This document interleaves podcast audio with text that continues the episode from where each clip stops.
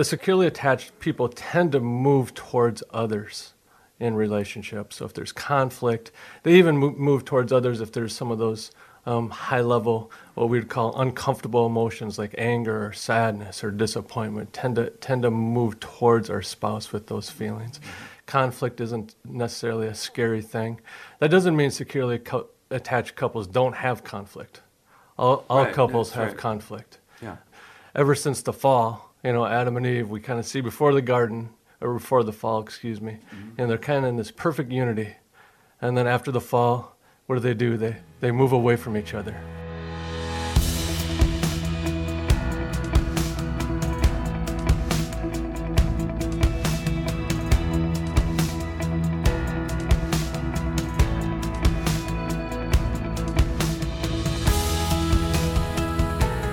Welcome to the Faithful and True podcast.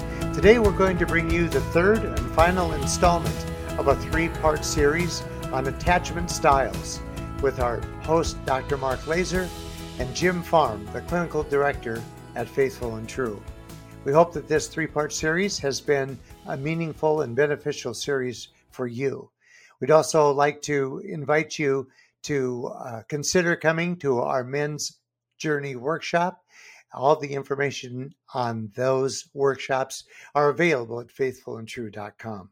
Here now is Dr. Mark Laaser and Jim Farm.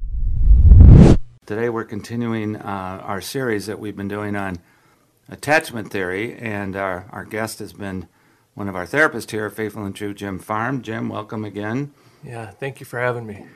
I think this will be the conclusion of our series because we're going to talk about the last of the four attachment styles and the third of the unhealthy ones. And then uh, we want to conclude by talking about the healthy ones, secure. So uh, we want to give the um, listeners some ideas about how they might move in that direction uh, of secure attachment, that is.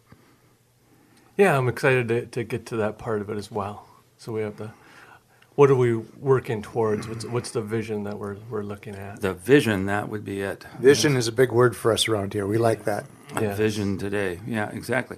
So, uh, can you just briefly review the two that we talked about last week?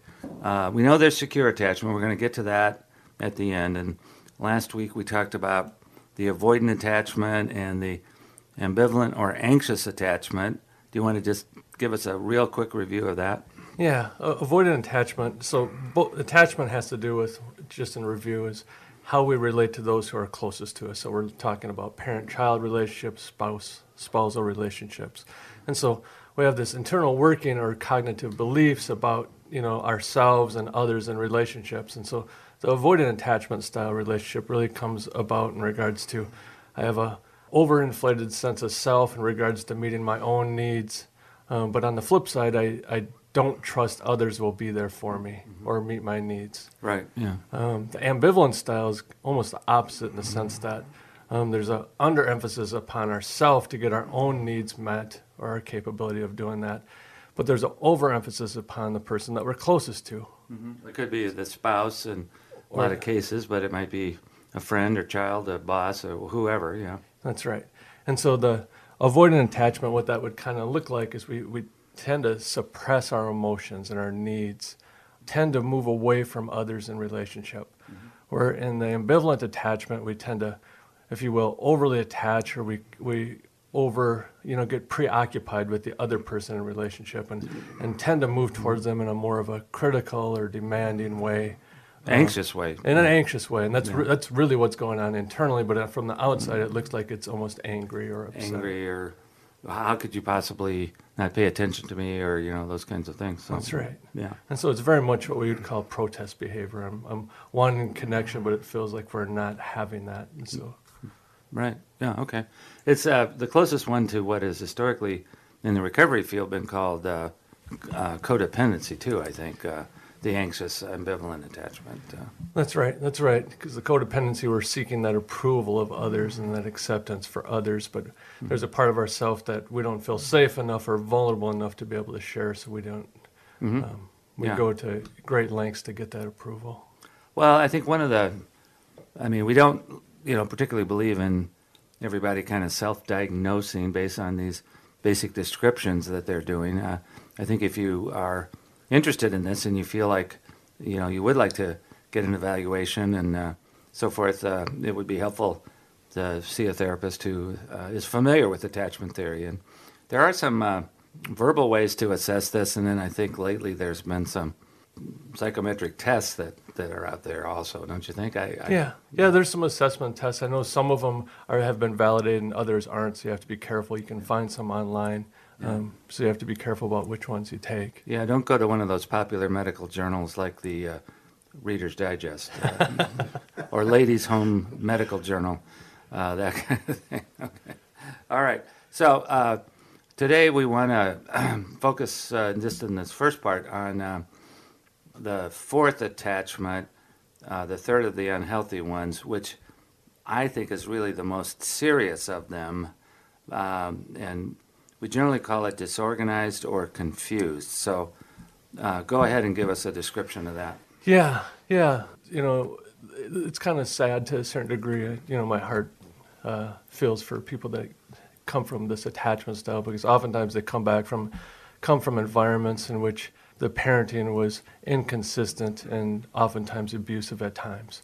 And so the kids are put in this position where they truly have needs, and so our natural instinct is to move towards our parents with those needs, but oftentimes it's the parents that are inflicting the pain to begin with. So we're put in this position with this great need and our natural tendency to go towards the person that's going to provide that safety and security, but they're the ones causing the harm. You know, I was just thinking that there's, uh, as we're recording this today, there's a, a very powerful Christian movie out there that I think really illustrates this. It's called uh, I Can Only Imagine. Uh, it's about the author of the song I Can Only Imagine, strangely enough, and who was profoundly abused by his father, uh, emotionally and physically, growing up. And uh, the love of his life he's known since he was in grade school. Uh, have you seen the movie? By the I way? haven't yet. I haven't Uh, yet. Well, you know, they are close and date and, you know, kind of uh, more or less fall in adult type of love. But that there's a point in the movie where he uh, pushes her away, ostensibly to go off to, you know, pursue his uh, career. But, you know, in, in the midst of this great love that they have, it's just, it's just like, she is shocked. It's like, um, he says, you know, we're probably not going anyplace, or you know, I need to pursue my career. I forget all what he said, but he pushes her away. And I, um, given his, given how the movie portrays his abuse, it makes all the sense in the world that that he would want to have the relationship at one level, but then not be able to trust it at another level. So, uh, I don't want to do a. Uh, well, here's a spoiler alert.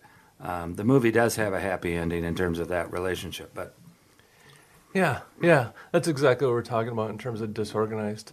If we go back to you know the, the core beliefs of of you know the disorganized attachment, it's it's a negative sense of self. In other words, I don't feel capable or worthy of getting my needs met, and likewise, I don't really perceive the other person as willing or capable of meeting my needs as well. So we're put in that position of going towards someone, but then fearing their response and then backing away in an angrily way. doing things uh, to sabotage the relationship. That's And, right. Uh, when I think about working with some of the couples here, and you know, one of the spouses has this disorganized attachment, they can always say words that they want to be more intimate and close, but then when it gets to demonstrating that or you know practicing that, they're just they they're just not good at doing it, right? And that's something then that the the other spouse who may have the anxious or ambivalent attachment is uh, going to be kind of pushing in that direction, and the more she she or he pushes in that direction, the more the uh,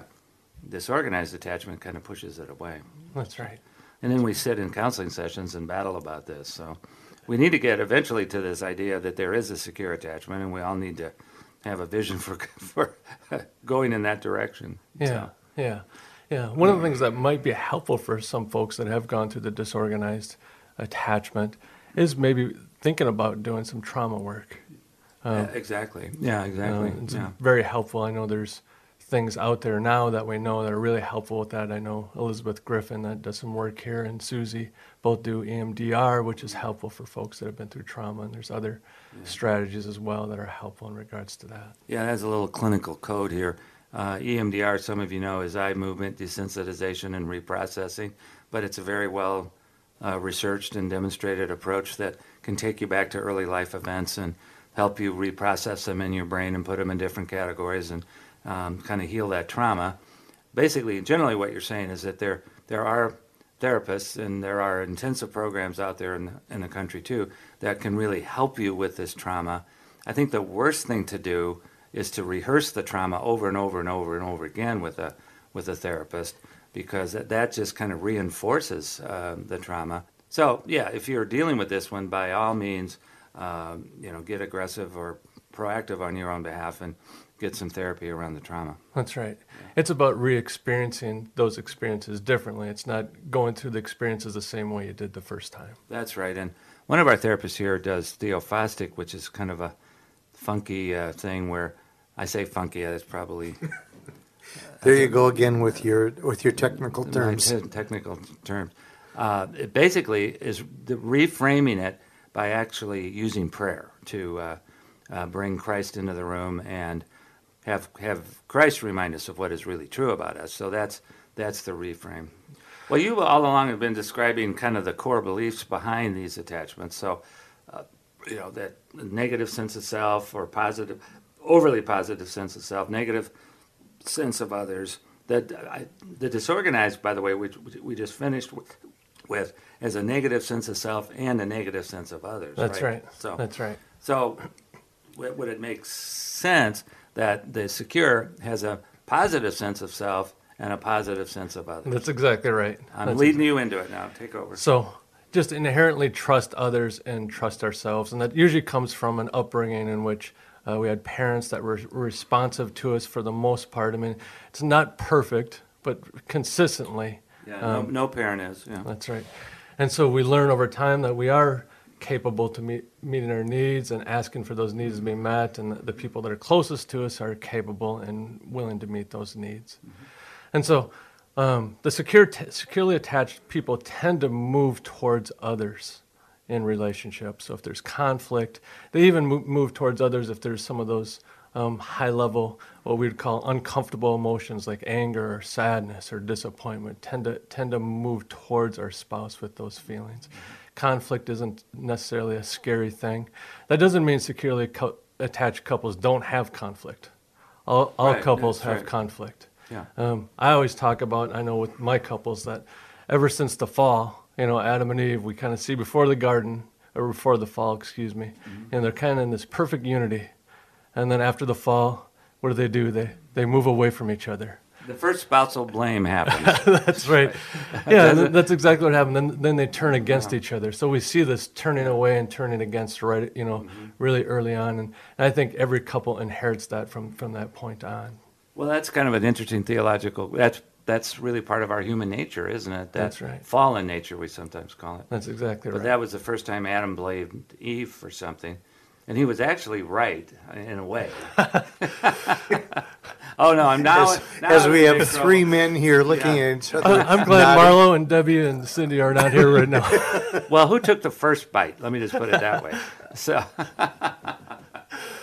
That's right. And so, the, I mean, that's a key extinct, uh, uh, identification. Distinction, yeah. That's right. That you know, some couples. I had a couple that not too long ago, a very young couple actually, and one one of the one of the wives had, had was really upset because she came kind of into the marriage that well, there shouldn't be conflict. Things should should you know that was her expectation. That was her time. expectation. Yeah. And so it was a, actually a, a great relief to her to, to realize that, you know, conflict is actually a pretty good thing for, for uh, a marriage. And so the key is, is do we stay connected during that conflict? And are we able to have uh, uh, safe conversations about it in which we own our own part of that conflict as opposed to blaming just blaming the other person for the conflict? That's right. And so we have some really healthy tools that help us to start to build that accessibility, that responsiveness that we're looking for in terms of secure attachment. Um, just, you know, models like Fanos uh, that we're aware of. I think you've introduced that on the show before. Um, the iceberg model is another great Yeah, um, tool that we use with couples to help them to be able to, you know, have safe conversations about things. We've done shows on all of that, I think, in the past. So look at the archives if you want to refresh yourself on that. And so one of the key things we talk about as well is, um, I know I've heard Debbie say that this quite a bit is the problem is never the problem, Yeah, right? that's right. And so a lot of couples are fighting over what they think is the problem, but really it's something much deeper internally, a need, um, an expectation, a perception. And we're bringing one of those unhealthy attachments to the behavioral problem. Uh, that's right. So, uh, secure attachment, talk a minute about this. I think it starts with um, trusting God. I think there's a, a, a follow up book to uh, the original book on attachments, at least in the Christian community, called God Attachments. Um, but I think it begins with trusting God. And then, but secondly, I think it begins with trusting ourselves. You know, that's that positive sense of self. And then, then I think thirdly, uh, when we trust God, trust ourselves, then it's easier to trust others. That's right. That's right. It does start with that. Says we, you know, once we experience that acceptance, that unconditional acceptance of and love from God, then it allows us to be able to start, you know, recognizing, you know, taking responsibility for ourselves, so that we can move into our relationships vulnerable and transparent. Um, when we when, when we're not able to do that, we, we kind of betray ourselves to a certain degree. Um, you know, we hold back part of ourselves, and thus we're not fully known by our spouse. Well, that's a common complaint around here that uh, I don't know him or so forth, and because he's he never shares, he never uh, shares with me his emotions or whatever. Yeah. Yeah, yeah, and so you know, it's one of the things we start to, to talk with both you know the husband and the wife that come here is you know first of all being able to be aware of what you're feeling and then being able to start to express that. And oftentimes we start to teach that in a lot of the groups that we have here as well. Sure. So uh, let's say, you know, some of the listeners out there, they really want to work on this, you know, trying to, you know, develop a vision of secure attachment and get there. What would be some of our recommendations, do you think, for them to pursue? So Okay. we need to give people a sense of uh, hope and direction, I think, uh, after all this stuff that we've talked about. So, Yeah, yeah. Well, I, I think it start, starts first, you know, maybe starting to do some individual work to start to understand, you know, what have I learned in regards to, you know, how I think about myself, how I think about others. Do I trust others? Do I, do I trust myself? So starting to do some individual work, understand the beliefs I've developed over time. And then there's always an element of risk.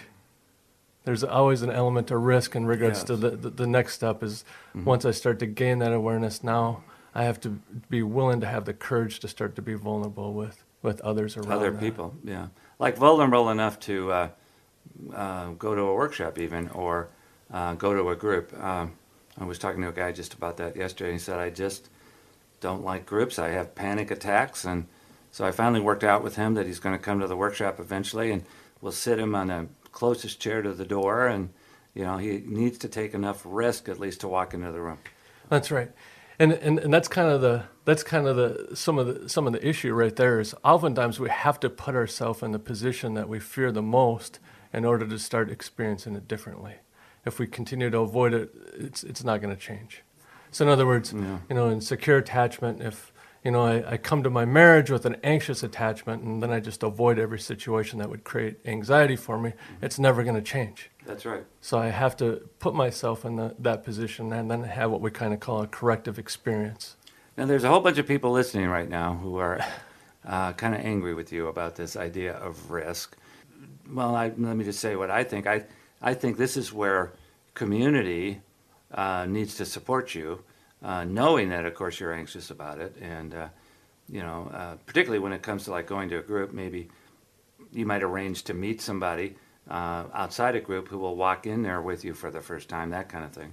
Don't know. Yeah, yeah, yeah, exactly. I, I think that's extremely helpful that we have a, you know, a, a face that knows us, you know, that, that can walk. You know, I mean, that, that's the whole thing with attachment. Do we do we feel secure? Can we go through something that's stressful and have a sense that you know someone's there with us? Risk and patience both are not the favorite words of uh, uh, our addiction community. No, and I brought it up twice now in the last two weeks. Well, both words. I'm saying you're you're triggering our audience. That could be the trigger of the week. The, Yes. the word risk, I guess. But uh, so we're saying that uh, individual work. You said that earlier. Trauma work, if you're particularly that disorganized attachment. Uh, individual work uh, about you know, the, you know, if you got neglected or abandoned and you have that avoidant attachment, you still need to do some work on that. Uh, same thing with uh, the ambivalent anxious that, uh, you know, you probably had a, a helicopter mom. I, I think that's a situation in which we also see a lot of uh, emotional incest going on. So you still need to do some individual work on that. Participation in some form of community, whether it's a counseling group, a 12 step group. Uh, uh, I would say, and this is where I get myself in trouble, uh, you need to be in a support group where people are willing to be vulnerable. So it's generally not, I, I don't know that I've ever seen a Bible study group that's built to get vulnerable uh, and take the kind of risk we're talking about. So it needs to be more of a support group, a counseling group, that kind of thing. Yeah, yeah, I, I agree with that. Because um, if you're if you're not being vulnerable, you're, you're you're holding back part of yourself, and so there's always that insecurity then. Yeah. You know, so it's reinforcing the insecurity rather than allowing for these secure, you know, attachment moments to happen for for a person. Yeah, and uh, I think one of the you do a lot of marriage counseling, obviously, and I think one of the places couples need to start is to uh, give themselves a break. Uh, by that I mean um, they came by these attachments, the unhealthy ones, uh, quite naturally, and it's not their fault. It you know wasn't something they decided to do. Uh, um, so if they've been battling for years, uh, you know, 20, 30 years, we had a couple yesterday, 25 plus years, uh, there needs to be some level of, of um, grace to yourself and uh, uh, forgiveness of yourself, I think, and forgiveness of your spouse. And I think that's a place that some of our couples are still stuck. You know, they, they haven't spiritually gotten to that place of uh, either one of those, being able to forgive yourself and they still have shame, or uh, forgiving your spouse and you still have blame. So forgiveness uh, and grace can be an essential part of moving towards secure attachment, I guess is what I'm trying to say. Yeah, yeah. You know, securely attached couples naturally do that. You know, when they when they hurt each other, which they will, all couples do. Yeah. They they just instinctively move to repair. Gottman would say they they move to repair quickly.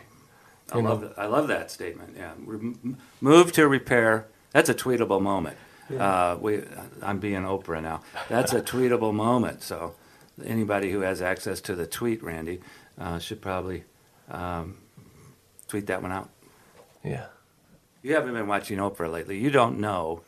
Um, yes some of us have a job and, uh, and, and, and, and don't get to watch TV all afternoon. Come this on. Is, this is a Sunday show that. Oh, is it a Sunday show? Oh, I may be getting myself in trouble because uh, Oprah might be interpreted as a little bit more on the humanistic side of things, but um, she does have some interesting guests, including some Christian guests. So, and she, and someone says something that's really poignant, she just says that's a tweetable moment. So. Well, okay, I'll, I'll talk to the powers that be about tweeting out that, uh, that very fine thought. I think you have enough power right in this room. I think I am telling you ought to do it. I thought I thought that was obvious. There, there you go. well, gentlemen, uh, we've come to that point then where this series is, has uh, reached its end, and as usual, we'd like some uh, some sort of uh, summation, some sort of frosting on the cake. And uh, Jim, how would you wrap up this attachment theories uh, series? Yeah, I think you know to say that that we do need each other. We we do need someone. You know, we're, we weren't we weren't built to to go through this world alone, and so we have it all built in internally for us to to move towards others. And so, oftentimes, the the people that we're closest to, you know, we've learned, you know, either from our experience that you know, they're not approachable. We can't move towards them or we have to move against them. So the, the key is, is to recognize we, we truly do need someone and we need to move towards them, not away from them or move against them. Thanks again for listening today to the Faithful and True podcast. This has been the third and final installment of the three part series on attachment styles with Dr. Mark Laaser and Jim Farm. We hope that uh, this series has been meaningful and beneficial to you. And we invite you to visit faithfulandtrue.com, where you'll find many resources and information that will be of interest to you. If you're a man that's struggling with sexual addiction or pornography addiction, we invite you to take a look at the Men's Journey Workshop. All the information, a brief video, on the most frequently asked questions that men have about the workshop. That's all available at faithfulandtrue.com. Uh, until we join you again next week, we hope that this coming week for you will be a week full of many blessings and with great vision.